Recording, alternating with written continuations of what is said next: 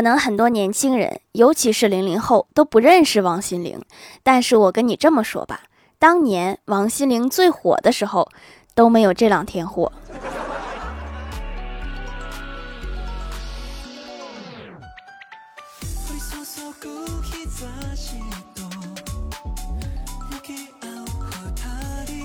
Hello，喜马拉雅的小伙伴们，这里是糗事播报周二特蒙版，我是你们萌逗萌逗的小薯条。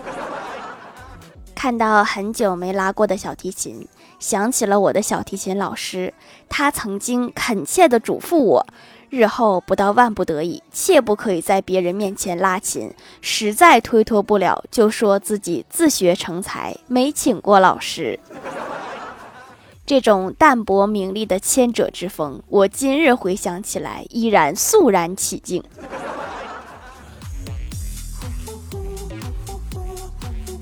欢喜之前聊了一个男朋友，第一次带男朋友回家，男友比较抠，不愿花钱，就想了一个计策。第一次进欢喜家门，小伙子就苦着脸说：“今天太倒霉了，新买了一块表，本来想送给你，不料在公交车上被偷走了。”欢喜听后对他很感激，只是惋惜地说：“今后一定要小心点儿啊！”小伙子立刻答道：“一定一定，小偷可真可恨，下次来我什么都不带，看他偷什么。”没有下次了，直接不给小偷机会。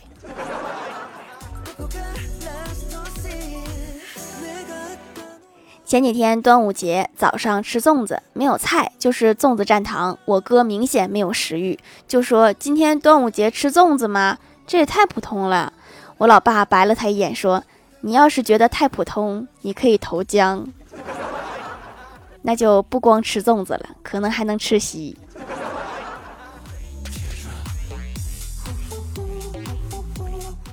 我哥被训了一顿，然后赶紧转移话题，说：“我们说一个野史上都没有记载的小故事。传说屈原投江后，楚怀王心有愧疚，一日来到屈原跳江处，若有所思。一只鱼游了过来，张口问道：‘你是谁？你在这里干什么？’”楚怀王长叹一声说：“我是楚国的君主，我来这里是为了怀念我曾经最好的朋友，他叫屈原。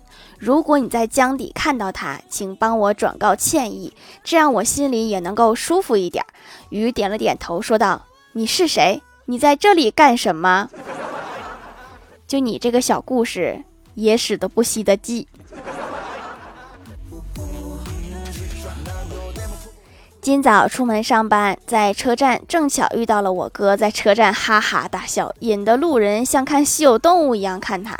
我就问他：“你不是早上出来了吗？怎么还没走？在这傻笑什么呢？”我哥强忍住笑，得意地说：“我把司机耍了，刚才我投了币，没有上车。你好好捋捋，到底是谁亏了？”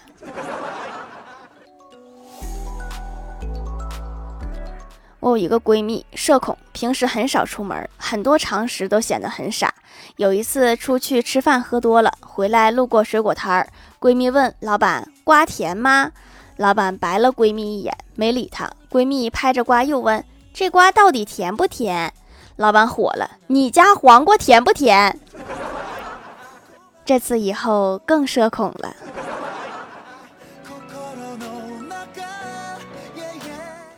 公司最近新来一个女的，一看就知道非常有钱。问了人事部的同事，说是来做兼职的。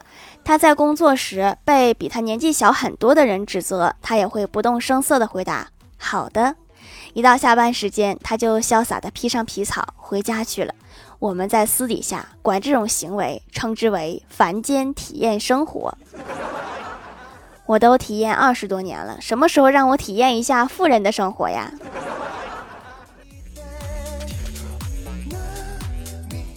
记得之前有一次去郭大侠家做客，只见郭大侠把快吃完的苹果给他媳妇儿了，我就问他：“你就不会再拿一个给你媳妇儿吗？”郭大侠来了一句：“媳妇儿不爱吃皮，我只不过是替她把皮吃了而已。”然后郭大嫂淡淡的说了一句：“那你下次啃薄点儿，你们买一个削皮器不行吗？”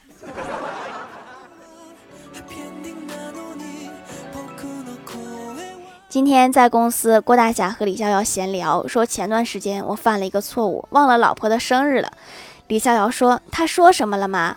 郭大侠摇头说什么也没说。李逍遥笑着说：“那不就是没事儿吗？”郭大侠叹了一口气说：“哎，关键已经一个月什么都没说了。要不你给郭大嫂啃个苹果认个错？”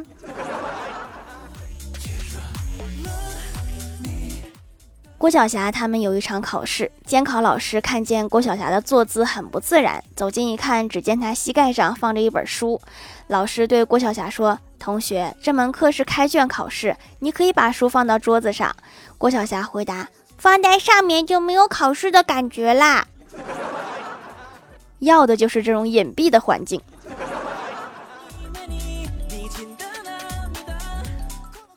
有一天，小仙儿闲着没事儿找存在感，用男友的微信号发了一条朋友圈：“我有一个温柔、善良、可爱的女友，我很幸福。”过了两分钟，他朋友回复：“怎么，你换女朋友啦？”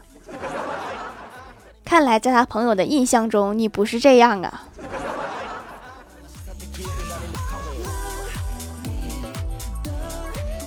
买了一个钱包，看了一眼，气得马上给了一个差评。原因是实物与相片不符，买的时候明明看到图片里面钱包里有几百块钱，怎么到手是空的呢？空的我买它干嘛？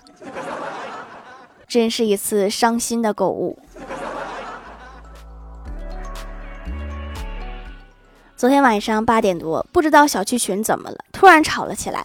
老爸观战群里吵架，有人发语音骂脏话，被骂的人说：“你有能耐再说一遍。”手机前观战的老爸自言自语说：“你再听一遍不就好了吗？”咱就背后说说就得了，可不能把这句话发到群里呀。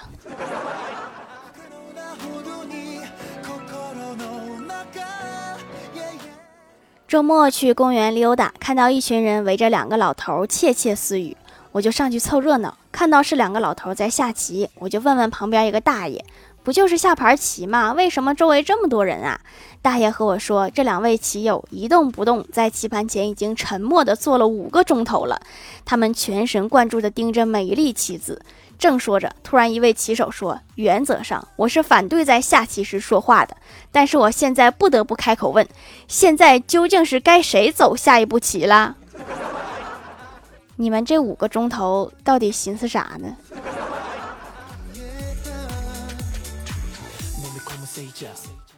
郭大侠和老婆在路上走着，突然郭大嫂的挎包不小心掉到地上，他直接朝郭大侠肩膀上拍了一巴掌，说：“手机在包里放着呢，摔坏了怎么办？”郭大侠一脸惊恐地看着他说：“你自己掉的，干嘛打我？”郭大嫂悠悠地来了一句：“哦，习惯了。”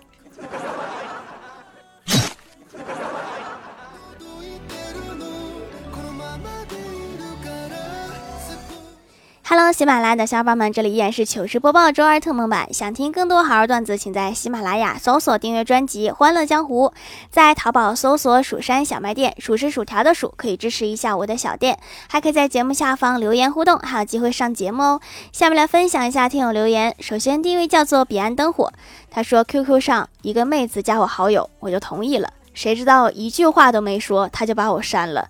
第二天，我把网名、签名、头像、个人签名都改了，空间对好友开放了，就加那个妹子去了。他同意了，二话不说我就把他删了。干得漂亮！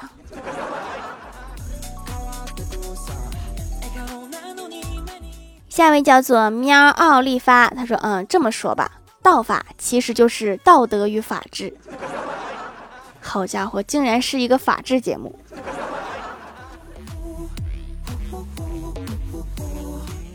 下一位叫做一个不会取名的可露丽，她说第一次盖楼，条说以前。条以前说五条评论以上就叫盖楼，怕五条不算就再来一个段子。条刷抖音刷到一条关于家暴的视频，条就问条的妈妈说：“以后我被老公家暴了，你会怎么办？”条的妈妈回答说：“你的长相从根源上解决了问题。”条问：“是因为我长得好看舍不得打吗？”条妈回答说：“就你这个长相，会有老公？”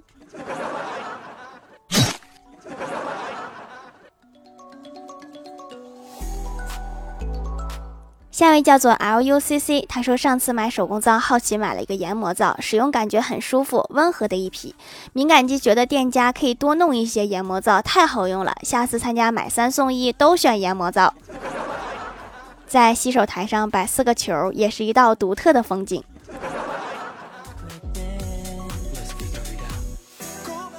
下一位叫做一个爱嗑瓜子的小土豆，他说好几期没来了条，闪现一下。昨天我姐站在镜子前欣赏自己胖胖的身躯，自我欣赏的说了多好的一颗白菜呀，怎么就等不到猪呢？真是大无语了。游泳健身了解一下。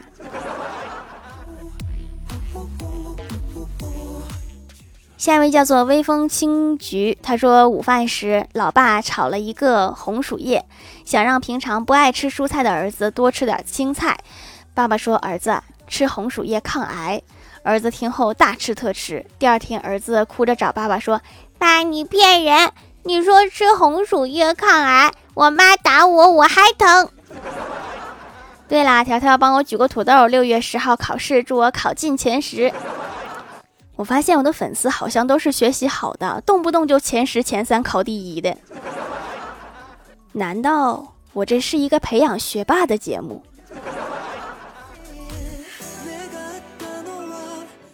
下一位叫做双鱼座的小薯片，他说：“条留条段子。从前有个外国人来到了中国，他把银行看成了很行。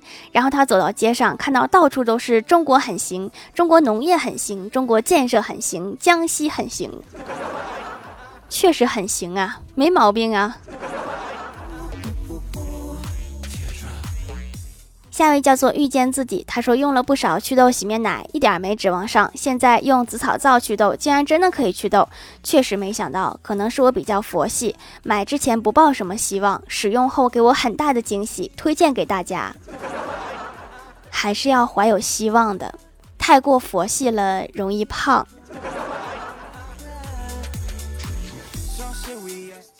下一位叫做佩，他说留的段子上节目了，再来一个。一天欢喜向薯条酱吐槽，新搬来的邻居太可恶了，半夜三更疯狂按门铃。薯条酱说：“那你应该报警啊，他扰民啊。”欢喜说：“我没管他，我继续吹我的小喇叭。人家没报警就已经很善良了。”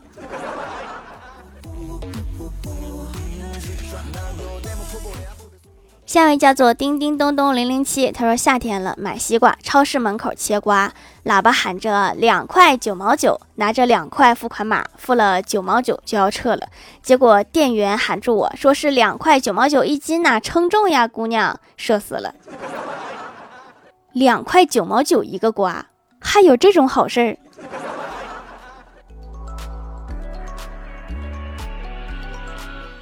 下面来公布一下八幺零级沙发是薯条酱，别拖鞋，自己人盖楼的有万叶么么哒、蜀山西西鸭、彼岸灯火、Hello 一心本音，呃，这个名我不会读。地灵喵双鱼座的小薯片，超爱条的小心呀。陶小月努力播音，一个爱嗑瓜子的小土豆，一个不会取名的可露丽，红豆羊蘸酱的尖角，凡凡小天仙。感谢各位的支持。好了，本期节目就到这里了，喜欢我的朋友可以点击屏幕中间的购物车支持一下我。以上就是本期节目全部内容，感谢。谢各位的收听，我们下期节目再见，拜拜。